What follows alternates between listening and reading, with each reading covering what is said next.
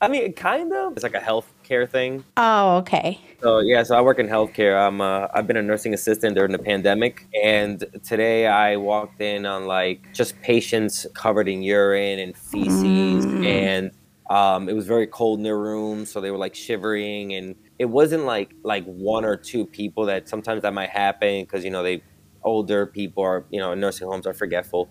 Yeah. No, but it was like the entire section was like this, covered in urine. People like I, I walked into a lot of things where I was almost in tears of how terribly covered in. And I'm a very uh, hardworking nursing assistant, so I started I started getting to showering and washing all these people and making sure they mm-hmm. were okay and reporting it to the nurse. And then I found out that it was like the nursing assistant before just completely neglected her job, like right. Completely. So I, being so emotional, went straight to like the head of the department. I was like, I am writing a formal complaint against this employee, mm-hmm. and, and we need to. And you know, it's hilarious too, because like uh, I'm Dominican, right?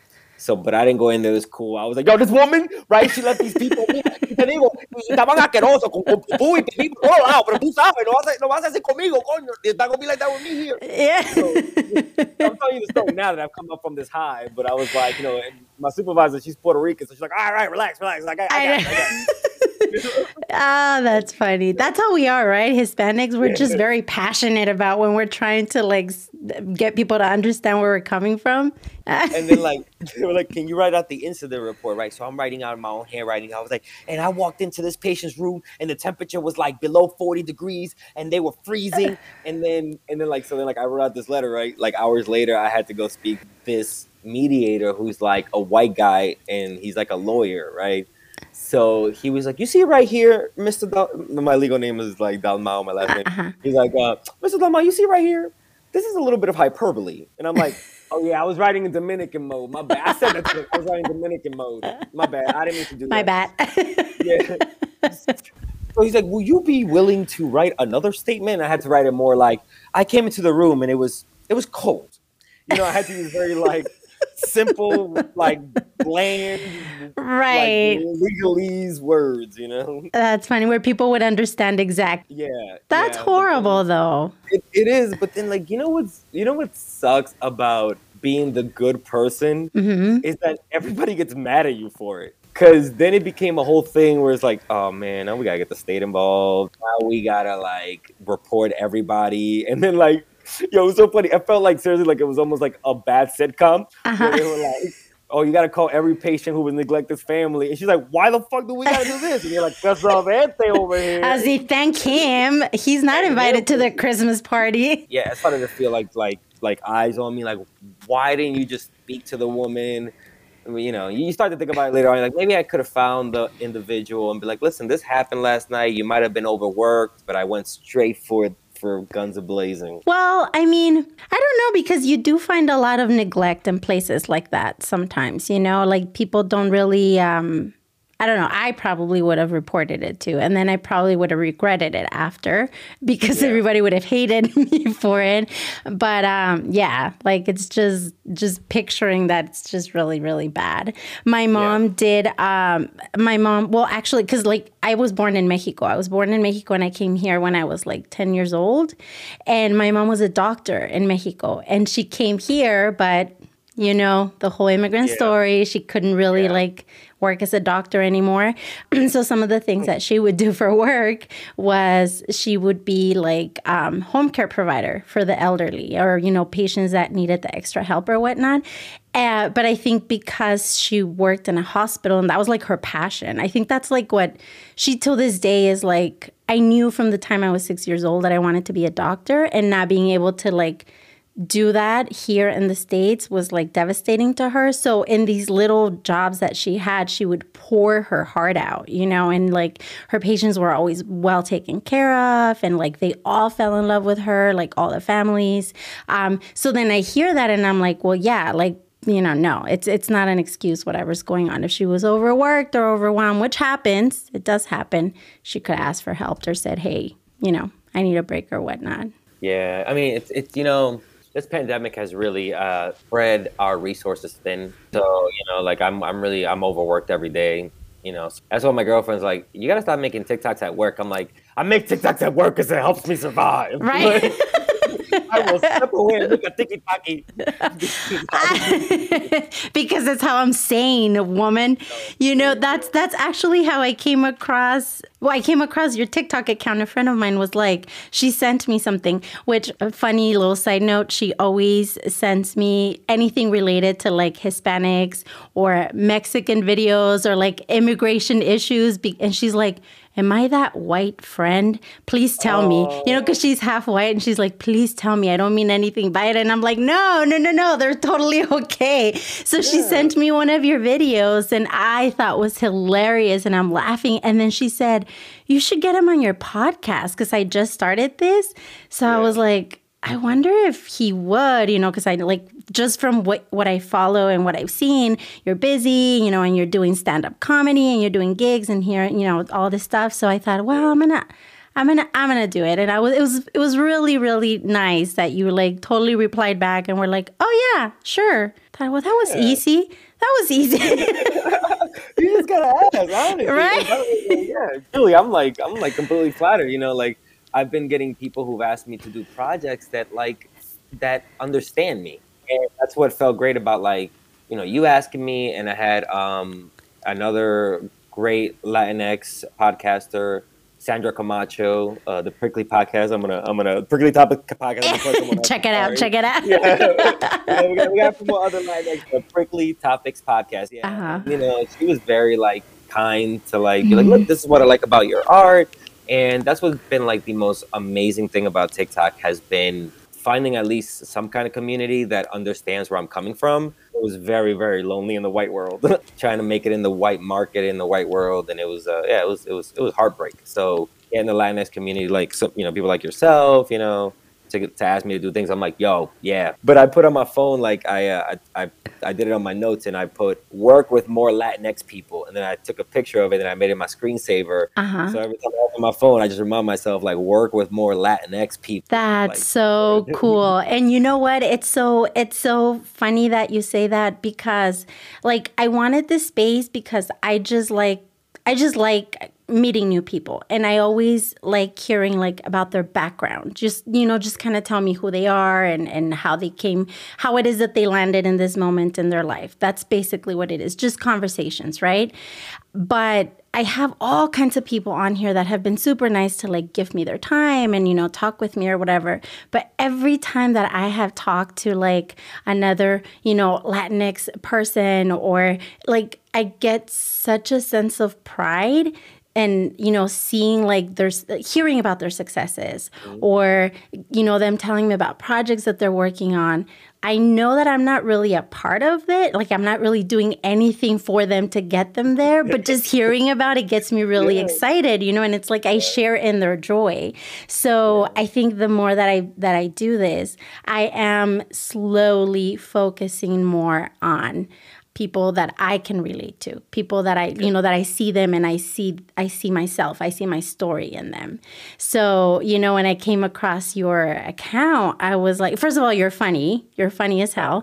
You. And, you know, and what really caught my attention was like you're literally journaling being undocumented in this country, right? And like the struggles and how it's not the straight line that so many people say, "Oh, oh, why don't you do it the right way?" You know, and I'm like, hmm, let me list the ways. yeah. right. That, is, that becomes like the most interesting part about when I put up a TikTok that that has the conversation of like it's not that easy. Seeing people share their stories of like, yo, like I had to pay twenty thousand dollars, ten years, still nothing. I'm like, oh my gosh. Like, so you start to see these different little stories. The hellhole of the immigration system is that every single individual has a different system they're going through. Yeah. It is it is a different reason why you're getting gonna get a no. It's mm-hmm. a different reason why you're it's it's maddening. What comes like so like refreshing is to be able to talk to other like undocumented people who've gone through this and be like, you know, and you know, like I, I was speaking to somebody and they told me a story about how one side of their family was ever able to get papers, but their family were not and I'm just like, yeah, that's exactly what happened to my family. Like, you know, my grandma was still married to some other dude and he had papers. So my aunt got her papers and she became like I always call them the Trump, the Spanish Trumps. They, like, they don't vote Republican, but they they think Republican. Right. Yeah. I think we all have some of those in our families. We all do. Yeah. I love I love them, but they Trump. And like we, me, my, my mom, my sister, we stayed the undocumented people going through that. So like, you know, my cousins who we were all undocumented at the same time, they've already been like 15 years out of it, and they're like, "Come on, man, we went to college. Like, why aren't you doing?" I'm like, "Man, I just got enough paperwork to go to college now. Like, leave me alone." Yeah, it's a lot of pressure. We actually came here undocumented as well. My so it's four of us, um, and so myself, I'm the oldest of the four. So it's myself and the one after me. We came here undocumented. My mom's the only one that had papers, and mm. so you know we eventually did get citizenship. But I was so young, like I don't really you know, remember like the process that she got had to go through. But what I do remember, even though I didn't understand what was happening, I remember the fear all the time of like when you go someplace you don't just really have the freedom to like talk about certain things or you know like i don't know it was it was like i purposely make myself not forget that because i never want to lose that compassion and understanding for people who are going through that right now. You know, because I have a lot of friends that came to the States, got their paper, you know, their papers, and all of a sudden they forget what it was like. And then they mm-hmm. become, they become, like you said, those that think like Republicans and yeah. vote for Republicans and voted for Trump and are willing to vote for him again. And I'm like, I just cannot, like, I cannot wrap my head around that you know, th- where we grew up, the way we grew up, the community that we come from. How do you even, you know, like it, it, it's very hard, but I purposely try not to forget about that experience because yeah. it's like, even though I I do have opportunities now that I didn't have when we first came, there's thousands, thousands of people that provide and like they pour into our economy right? Because they pay taxes, which I'll, I'll, a misunderstanding. A lot of people don't think that undocumented people pay taxes, and the majority of them do. So yeah. our economy thrives because of them. Um, and I'm like, we cannot forget about them. We cannot, because yeah. at some point we all were there. Yeah, it's also like our, our, consumer ability too. Like they try to act like we're just these people who just go to work and go home. Like no, like yo, my sister, like undocumented. Like she was like, "Listen, I live in this little town. I'm gonna enjoy this little town." She'd be at the bowling alley. Yeah. She'd be, you know, at the movie theater. She'd just be everywhere. Like mm-hmm. so, that's also consumerism. Yeah. She's very much helping out the economy. My sister started her own cleaning business. She hired five other undocumented people. They were all cleaning houses. Like so, it becomes that sort of economic engine that they are that they don't get credit for. Like exactly. I, I remember I I lived. My mom took me to Aurora, Illinois, one of the most racist places. Racist places, and uh, yeah, it, it's famous for like Wayne's World was filmed there, and I didn't give a damn when I moved there. I still don't give a damn today. But oh, I'll never forget it either because I moved from New York City. I'm shitting on this little town right now. I moved from New York City to Aurora, Illinois. I remember when I drove into that city. My mom drove me there because it was after 9/11. She, we got to New York City. Things are hot. I remember it say it said "City of Lights." And it had one strip that was three casinos, and I was like, "This is some bullshit." like, I just came from New York City. We're not even that. Lights like, everywhere. Apple. Yeah, you know, we got Big Apple. You know what's here. You know, we're not city of lights with one strip. Go about la mierda. So, so it was like it was one. It's like one of these. I moved there in 2001. Yeah, it was like 2001. Was like November. Cities in America that was like a dying city, right? Like it was just a lot of mad, angry white people who were just like, man, why are these Mexicans moving into my neighborhood, man? Fuck it. Right. So I was there at that point, and then things got bad for me. So I left to go back to New York, right? Mm-hmm. I went back like four years ago, right? I hadn't been there maybe like in 15 years. I went back like four years ago. Yo, and that town is Mexican owned. Every place that I went that had a racist business owner, it's a Mexican restaurant. It's a Mexican car wash. It's a Mexican taqueria. It's a Mexican restaurant. I mean, um, uh, supermarket. I'm just like, yo, what the fuck? Why wasn't I living here like now? Yeah. Like, this town is popping.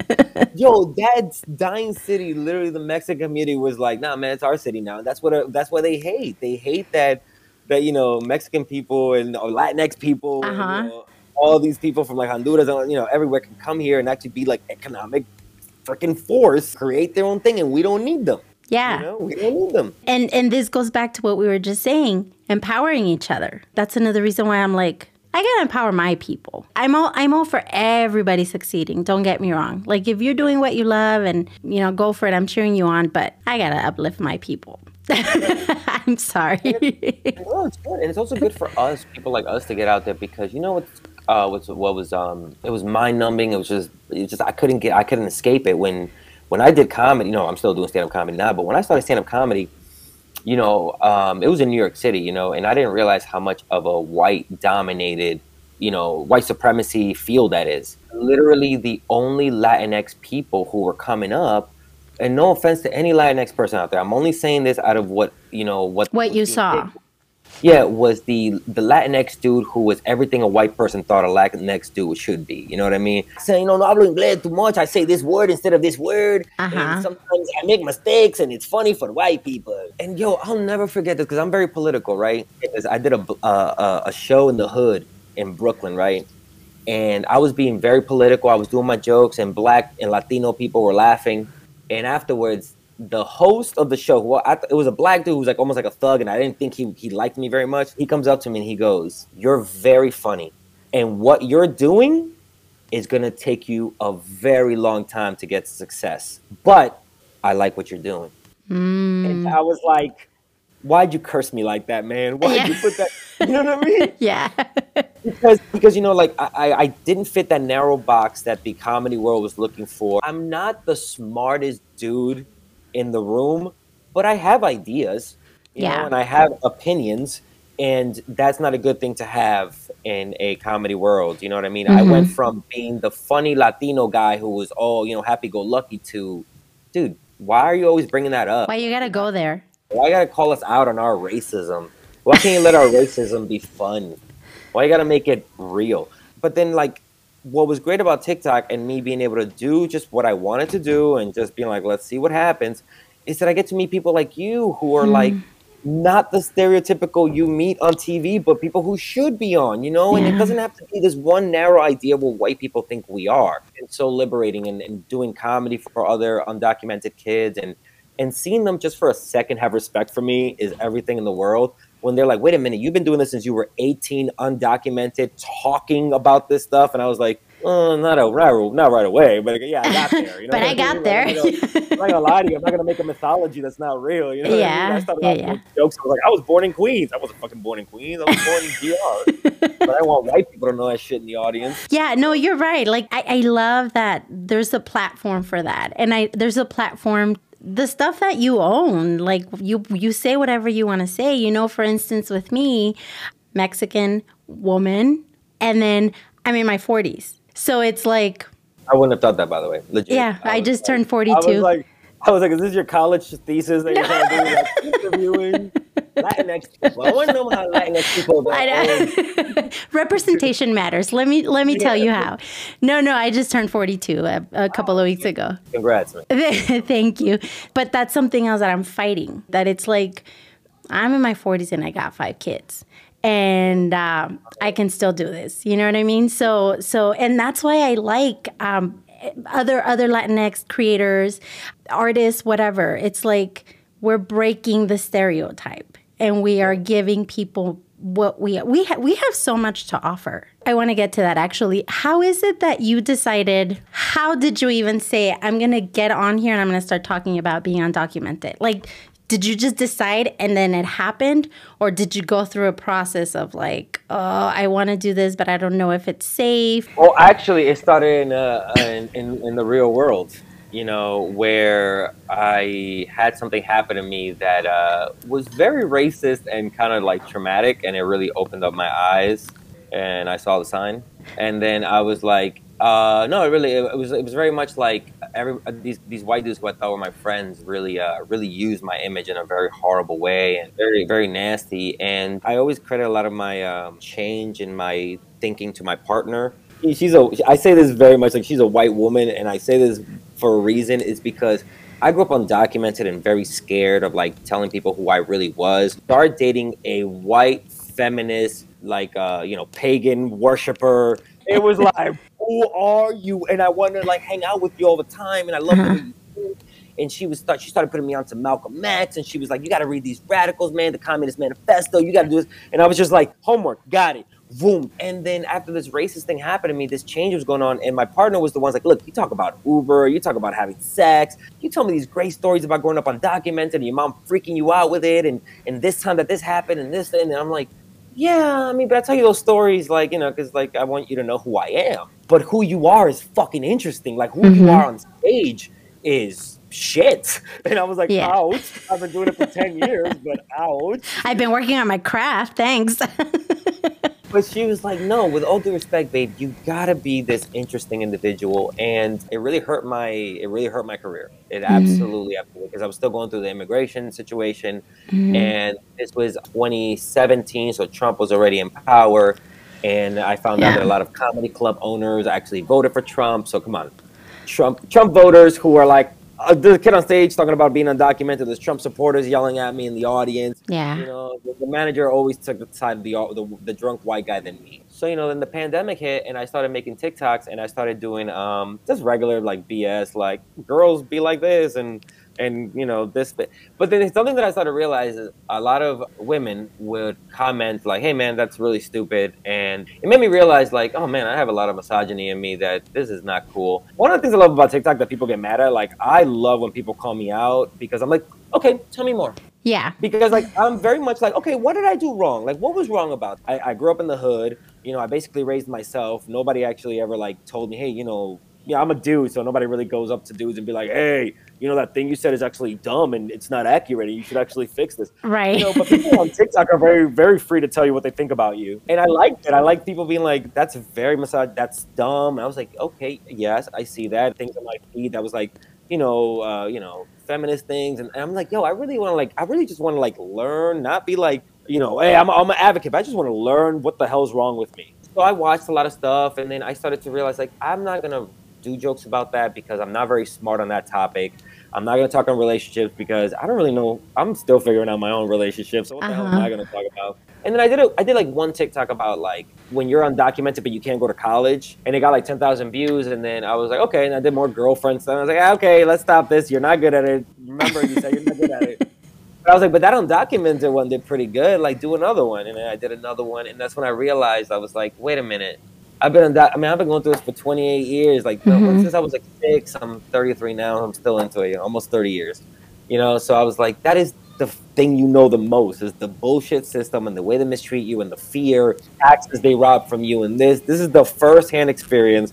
So now all you got to do is read books and get educated as to why this happened to you and what are the laws behind it and what's mm-hmm. the white supremacy behind it so then you know it's been great that every time i think the one thing i like about like seeing people like like my tiktoks from a year ago is that it's like oh wait till you get to my new stuff. I'm way more developed and uh, smart. You know what i mean? Yeah. so, now i now i really know what i'm talking about. I'm, still, I'm still getting corrected a lot which i like. Yeah i know. Tiktok is such a scary place to me because I, I love it. Like, I love it. Like I said, I love that people go on there and you do learn so much. Me just scrolling by, like, I, you know, I follow a lot of like indigenous creators, so I learned quite a bit from them. Yeah. I love the way colonizer. Hi, colonizer. I, know I hate colonizer. Yeah. Colonizer. I, you know, I learned a lot of that. I learned, you know, random hacks about the house, and that, like it really is educational. And that was there was a lot of pushback in me about it before because my mentality was like, it's just people doing stupid dances and like you know do i really i already follow all these other platforms. Do i really want to waste more time on this? But you know one of my sisters was like no no i know you think it's stupid but there's so much more to it. Like it's you know you can search it and you learn so much. So yeah that's kind of like what i do. I go and i scroll a lot more now. Uh, yeah so like i said i i see your stuff and i'm like man this is important this matters, you know, like the stuff that you share. Representation. There's so many young kids that I'm sure come across your account and they're in the same situation and they don't think that they maybe they have dreams and ideas, but that they don't think that they could make it out because they're missing because they're, undocumented. You know what I mean? Like they can't do better and bigger than what whatever it is that they see around them. So yeah, you putting yourself out like that is inspiring people, you know, I think anyway. No, thanks. I mean, that really that means a lot because, like, I one thing that I've become very aware of doing these things is uh, it's privilege. You know, it's I'm not I'm not your typical looking undocumented person. You know what I mean? Like again, I'm a I consider I'm a cis male. You know what I mean? That's, that's Uh-huh. a privilege in itself. You know, and I'm light skinned. You know, and so many privileges that I have. And that's the thing where people are like, "How did you start?" And I'm just like, honestly, I was too stupid to know what was up, what I was up against. You know, Mm-hmm. and I hid pretty well. You know, I knew you know where not to talk about, and not to touch, and you know nobody even batted an eye looking my way. You know what I mean? But Yeah. we go to a restaurant and you know these white comedians will be like, "Look at the dishwasher," you know what I mean? I'm just like, "Hey man, look at me," you know what I mean? I, The Yeah. only reason why I'm not back there is because I can sling a few dick jokes, all right? Yeah. I'm sitting here because you think I'm funny, man, but they're probably more funnier than you. I bet your ass they are. super super quick i want to get to something because i was I, like i said i was listening to your little temporary um, summit because i thought it was like an album like a song song album at first and then i was like oh my gosh he's a singer too what he does No, it the all one I can't do, man. I can't do my life. Oh, Like, yo, hold the door, I'm gonna kill your mom. I'm like, I love you. I love you. I'm sorry. I did my best. Yeah, no. So I was like, oh, it's like a compilation of a bunch of stories, like, you know, like of his life, sort of, right? Because it's all first experience. Actually, I um, so I'm actually I'm actually working on a one person show now. Like I want to put a whole the whole undocumented life and just how you know how chaotic it was for me and the things I had to do to survive. But that stand up show was a culmination of like I'm just so pissed off at white people and the way they just mistreated me that I want to put it all all my you know this is how I've been mistreated. This is my hood stuff. This is my being you know because a lot of it is like you know race and things like that. And it kind of, unbeknownst to me, played like a one person show. It plays like a one long Yeah. story, Uh huh. you know, where you can like see my journey. I finished on a very dumb joke, but you know, I had nothing better at the time, so I was like, this is the ending. you know, one dick joke at the end. I know. uh, yeah, I think I read. I think I read well, like the beginning, which is like your escape story, what you called your escape story. That was hilarious, hilarious. But it's like I don't know. It's funny to me, but I'm like, in that moment, I wonder how scared he really was, or were you just too young that you just didn't? No, that's actually like the thing that like I'm the one person show is kind of dealing with. Hey, maybe I talk to you, you know, it, it kind of. My thing was even as a very little kid, I've always wanted to be a star. That's why like my family is like, "You're undocumented. What are you doing?" I'm just like, I I want to be a star. Let me I used to have a shine. I used, to, I used to have a joke that people would be like, "Hey, you know, Che, if you want to, if you get reincarnated, what do you want to come back as?" And I was like, "I want to come back as a little Jewish white girl that lives in the Upper West Side." And he goes, people be like, "Why?" I'm like, "Cause they always got to be in mad plays, yo. Like Lady Gaga. That's like, you know what I'm saying? Like, I just wanted to be a little white girl, be like, tomorrow, tomorrow, I love you. That's what I want to be. That's my. That's what I, I want to be Uh-huh. reincarnated. So my whole life, I just had this. I just want to be a star. Mm-hmm. You know. So when literally, the, the I know in the joke I say it's my mother, but in reality, it was actually my grandmother. My mom was already in America. Oh, and they had okay. Working everything out, and my grandma was the person who was going through all this and. But like the story, the joke just works a lot funnier because I had my mother and some other jokes, so I just kept her in that. Story. Yeah.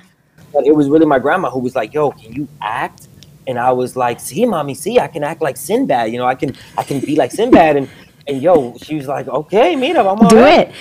Yeah. And my grandma was like, "Yeah, I, the kid's dad touches them," and I was just like, "Touches," and I really thought it meant like he just touches me, and I was like, Uh-huh. "Yeah, man, he touches me all day, brother. You know, no me, no me para de tocar, me toca aquí, me toca aquí, me toca allá. You know, I'm speaking in me toca todo el día, coño." And yo, everybody in that TSA just started looking at me like, "Yo, why is this kid yelling so loud about being molested? Yeah. So, and the guy, yo, no lie, the guy did not let us go that easily. The guy went, "Está bien, mira, give me fifty dollars, Mm-hmm. you guys can go." And my my my, grandma was like, "Está bien, here's fifty U.S. dollars." It wasn't even like he was so kind. Yeah. he was like, "No, these Go. children are getting molested. They need to be I saved. so he was like, "I still gotta get paid though, you know." DRTSA, you know what I mean? That's These people are funny. up as hell. I know. So that's just me. I've just always wanted to be a star. I used to, as a kid in seventh grade, I used to keep a calendar. And on the calendar, I would cross out every day that I made the entire class laugh. I did it for two months straight. My report cards in high school used to say, he's funny, but he just talks too much. And I'm like, but you already said I was funny though. You messed Mission up. accompli- accomplished. Mission accomplished. I used to get the best compliments for teachers. They were like, "Damn, dude, you know, you know when to joke around and you know right when to stop."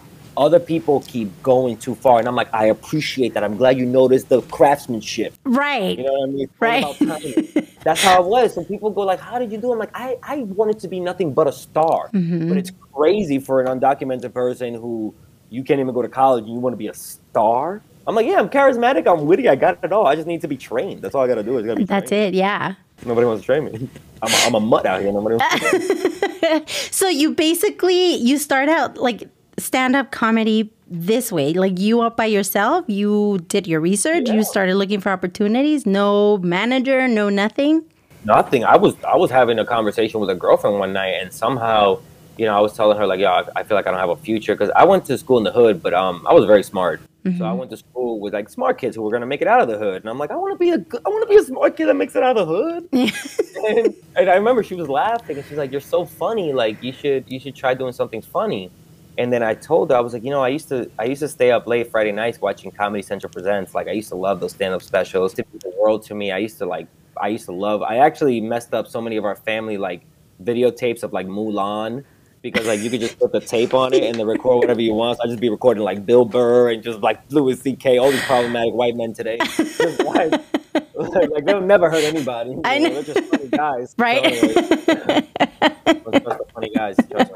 I learned that from my dad. Anyway, so so you know when when she was like you could do something funny i was like you know i've always wanted to be a comedian i just like i had a like again i had like a crazy childhood so when i was 18 like i graduated high school with good grades and i told my mom we were living in aurora at the time it was a lot of back and forth i told her i was like thank you for um, for nothing you really didn't raise me Mm-hmm. um, I am leaving. And my mom was like, You're undocumented. You're crazy. Like, I'm like, I, I got it planned out. I Yeah. leaving. I, I actually did have a plan. I wasn't just crazy. Like, Uh-huh. there's a lot of like craziness, a lot of like trickery that I had to do to like get my job in. Um, I was working at a Toys R Us. You want to hear the story? I do want to hear. Of course, I want to hear the story.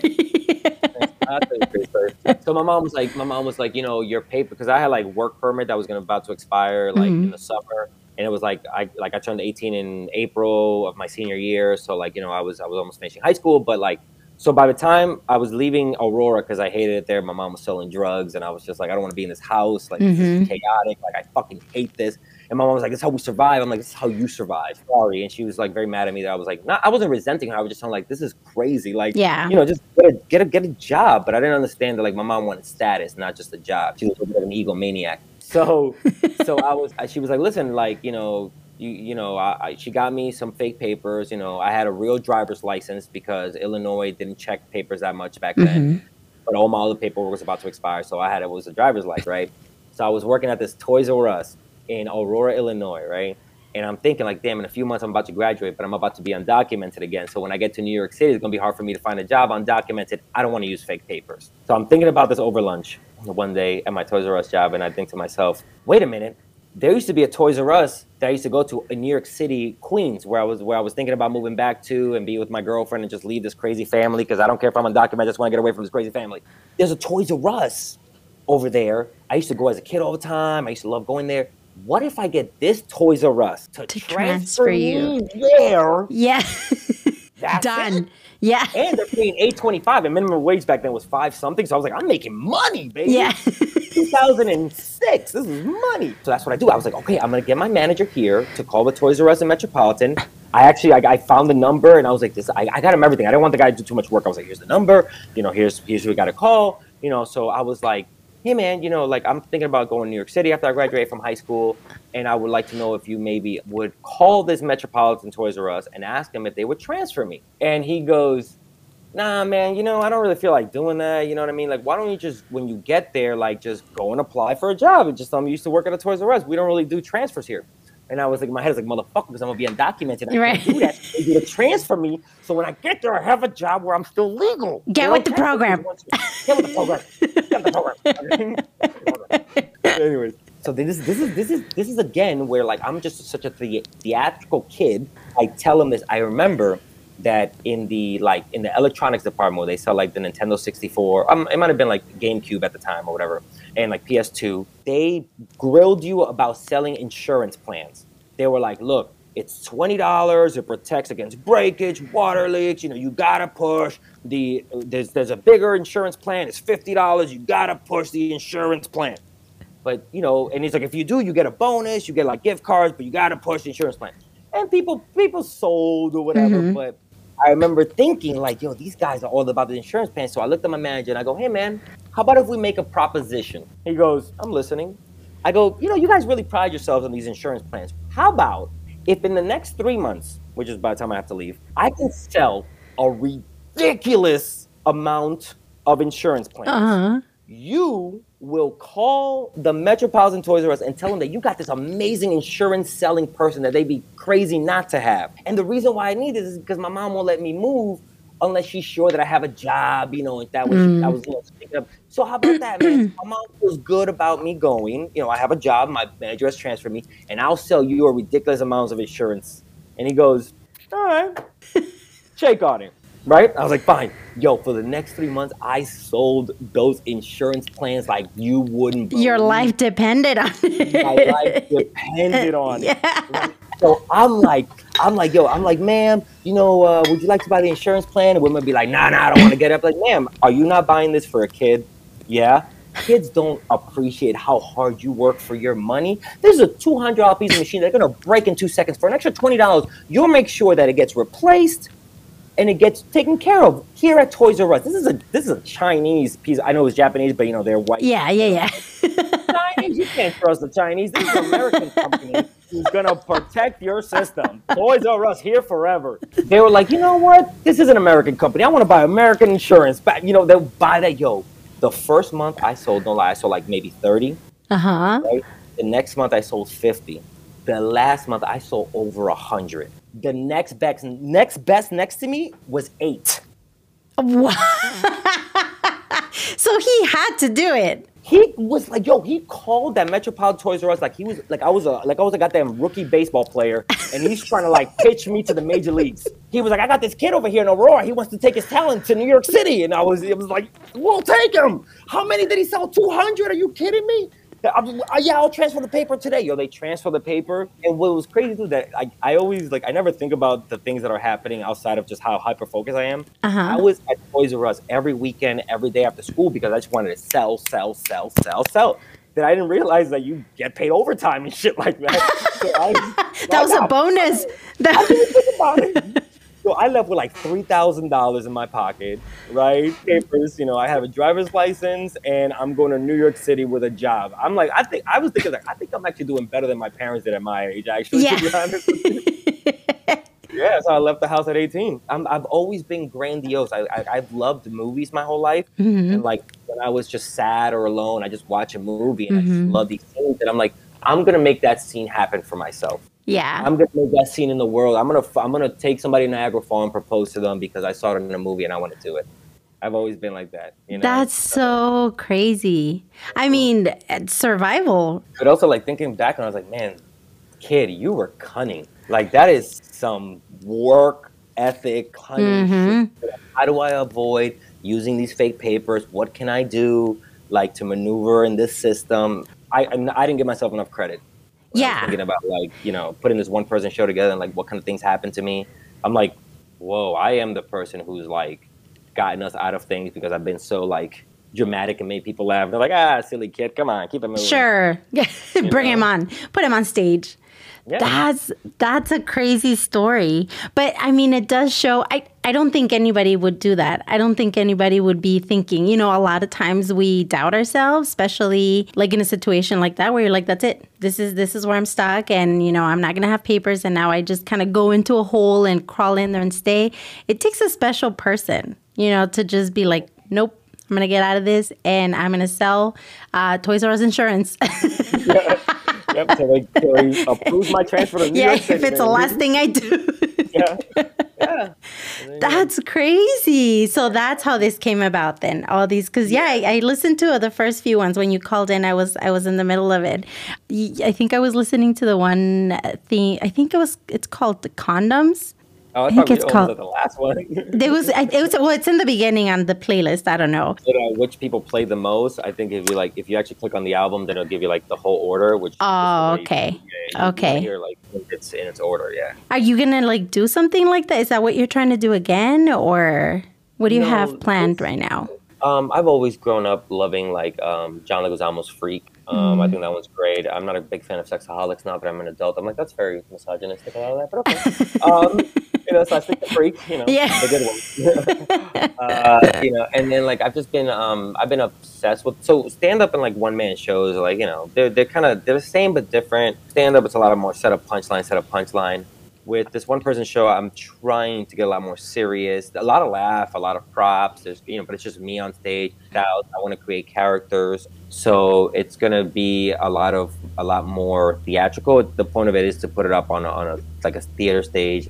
I'm super boom i'm seeing broadway you know what i mean? I wanna be on Yeah. broadway. So you know so i'm putting that together right now. I have an amazing uh, director their name is uh, Alyssa Al. They're awesome. They they were the one that actually inspired me. Like you know, you should you should do a one person show. That that's something that I think would uh, give you like a rejuvenate your career and feel you like not like rejuvenate my career, like make me again, but like make you feel more like my God, I'm still creative. You know, because I, Yeah. like I lost a lot of it with Mhm. the pandemic. So yeah, so they have been really guiding my, my my process through this. Right now, it's just blue stories, like the one I told you, the Toys R Us thing. That might be something that might be in there, you know, and then you know the escape story. But the true one with it's just my grandma. Oh, your grandma. Yeah, yeah. Because Yeah, in, in there it was your mom that told you, "Can you act? Can you act?" yeah, and the Sim, grandma. the Sinbad bid had me laughing. Like he's like, I picked Sinbad out of anyone. I picked Sinbad. the only guy I remember. Yeah, I yeah. yeah. I watched movie before. Yeah, yeah. So that's something I might do. Like I'm thinking about like um, I was so into movies as a kid. Like it, it just makes sense to kind of like you know not the scenes, but like maybe the posters and be like, this Mhm. is where I saw this and this is what happened at that moment, and I thought about this movie and you know because it, it was a lot of like like movie themes and references that I was creating and you know Right. Yeah. From growing up. Yeah, yeah. Wow. Like I'll see like like anybody in a dangerous situation, they'll get like extra goofy and hilarious, and then everybody will start laughing and like laughing with their guns, and I just picture people, and people would do that if I started being goofy. Like people, like, "Ah." I'm like, yeah, it works like in the movies. Get goofy, damn, they're fucking they're stupid. They think they're they think they got you, but you actually got them right now. You know, I, I'm curious about something because I don't know how old this is, but one of your TikToks, I think you got invited to do a show in, was it Houston or Austin, Texas? yeah, I got I don't know how old that was. a month ago, a month ago exactly. Like, Oh, okay. So not long ago. Yeah, but I, I saw the comments and people were like, don't, don't go. Because I'm in Texas right now. I'm in El Oh, Paso, really? in El Paso, Texas. Yeah. So I'm like border town to Mexico. Yeah. And Texas is not, Texas is not the best when it comes to, I had a great time. Austin, Austin Yeah. was But- I, again, it's one of those things with those privileges. You know what I mean? Like somebody like you is somebody that they'll stop in a moment, but you know, for me, they'll stop for other reasons. yeah, no, I know. But I, I, but I know that Austin is like different than most Texas, I think. Um, Well, here, like for instance, here it's not so bad because there's a lot of there's a it's a huge Mexican American community. there's also like you know Hispanics from just several other places, Central South America. So it's like pretty. I don't need, I don't think we have a huge white population here.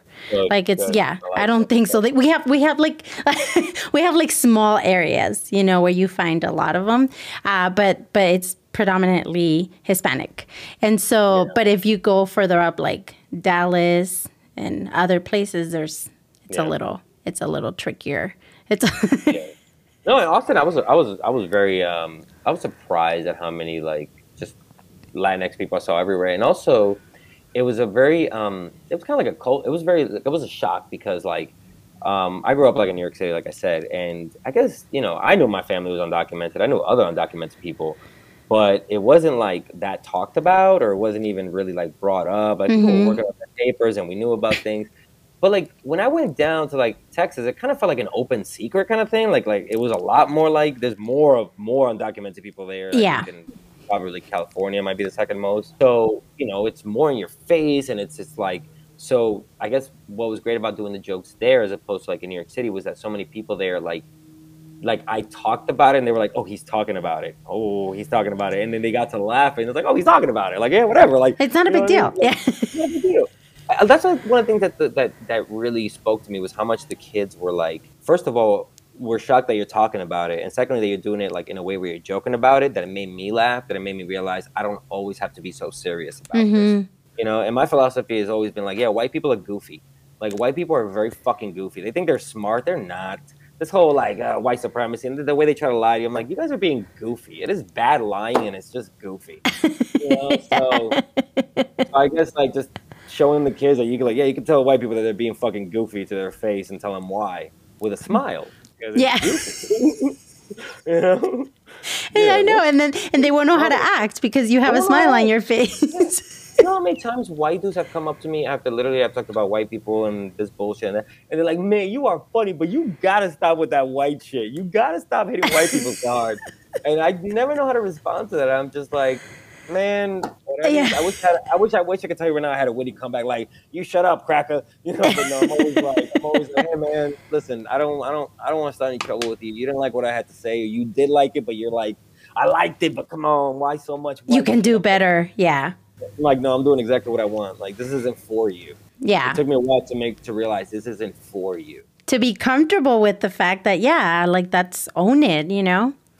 And it's uh, it's also like also insulting because like this is my experience. You know, that's that's what I always forget that um, white people get to talk about their experience. You know, Woody Allen did a whole career about being neurotic and being afraid of everything and hating anybody. everybody.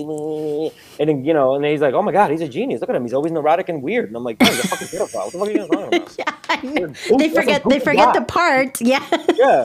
So like for me to be like, yeah, I'm undocumented. I grew up undocumented. My, they're like, why are you talking about this? Like, this is my fucking experience. What the fuck are you talking about? Why am I Yeah. talking about this? Are you your goddamn mind? Literally, it's all I've lived in 28 years. Mm-hmm. Wake up undocumented, go to sleep undocumented, scare the next day. My parents are mad at me about this undocumented shit and that undocumented shit. Talk about it.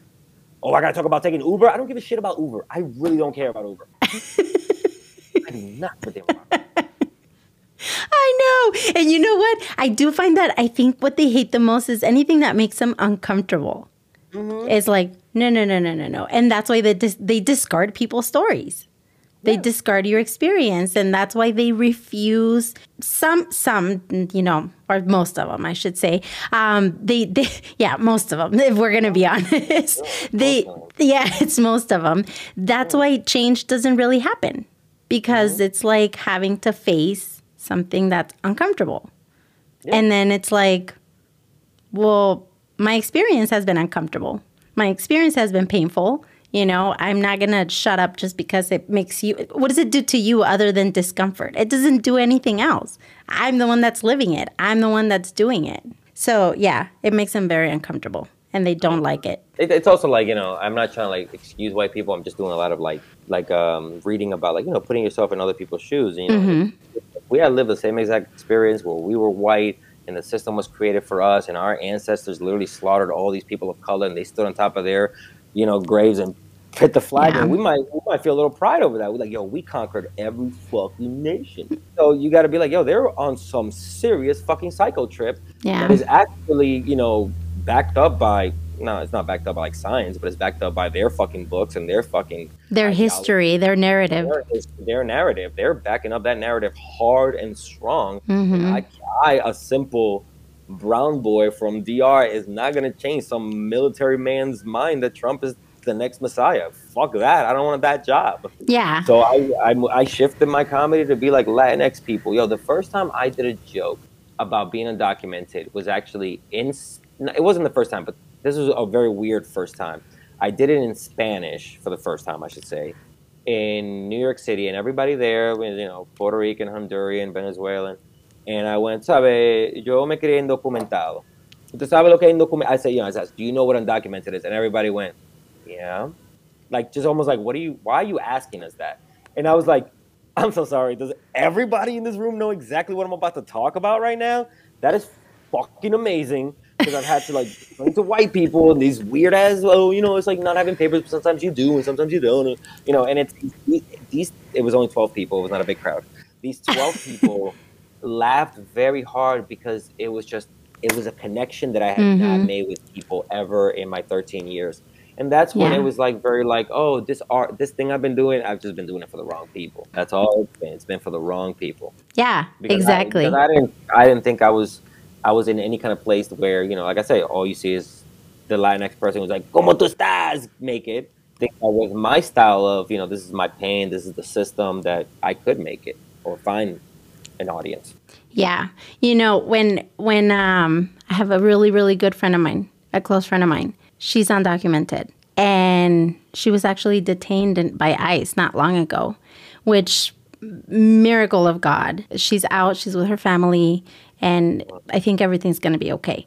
But she found out that I was going to be talking with you and she's like, "Who's that?" Cuz I posted one of your videos on my Facebook, which is where I have more of like my close friends and stuff. And um and she's like, Who's that? And I said, Oh my gosh, I'm going to talk to him next week. Right. And then she's like, Well, who is he? And then I sent her more of your stuff. And, and she was like, I gotta listen to that. And I think it's because she's like relating to someone's story. You know what I mean? And so it's just, yeah, she's Yeah. she's like, I gotta listen to that, you know. And I think it's like even for us as Latinx, Hispanics, however it is that you wanna, you know, I, that you identify, we are so through laughter, we release so much. Mm-hmm. And so to see someone like yourself, because because even with like the stereotypical comedians, it was still fun because it's like, oh, somebody that looks like me is up there. But yeah, they're selling the stereotype, right? And sometimes the, that stereotype was cruel, you know, and it was not okay. And they and and I'm sure it was they didn't feel great at times too having to play that as well, right? But to have someone like you so real, look like so many of us with very similar stories, create your your own like path, your own journey, your own narrative of like my story, my experience, and I'm not gonna give into the stereotype. That's really amazing. And I wish you like I wanna I can't I know. I want to cry. I know I want to cry because this is what I was telling you. Like, I just, I, it just fills me with joy and so much pride, you know, that I can, I don't know, that I can connect with people that look like me, that I can cheer you on in every way that I can, you know, and that others that are in my little group get to hear you, get to know about you, and others like you, and then they're gonna now like cheer you on. Like, I don't know. It's just, it's just me being like, I don't know. I don't know how else to say because I'm gonna cry. Yeah, I'm like, I'm there. I'm like, I'm, trying to be, I'm trying to be like, to be a cis male. Be like, yo, I know? but I got feelings too. yeah, yeah, I got feelings. too. no, it is. It, and by the way, it just touched. It touched me so much that you're like, you know, I told my friend about it. She was like, wait, there's a guy that does what? You know what I mean?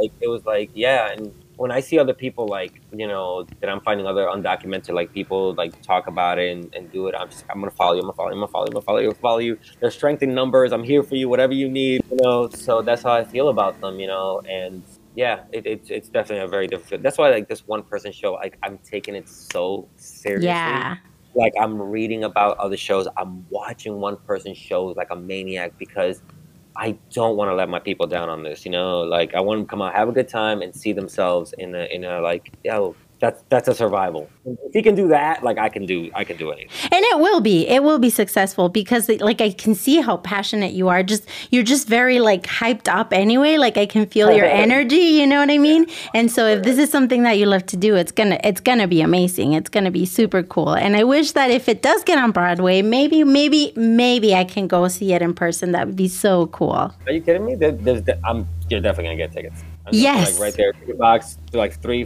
four tickets for what? Julie Renton. That's how you say it. Yeah, Right yeah.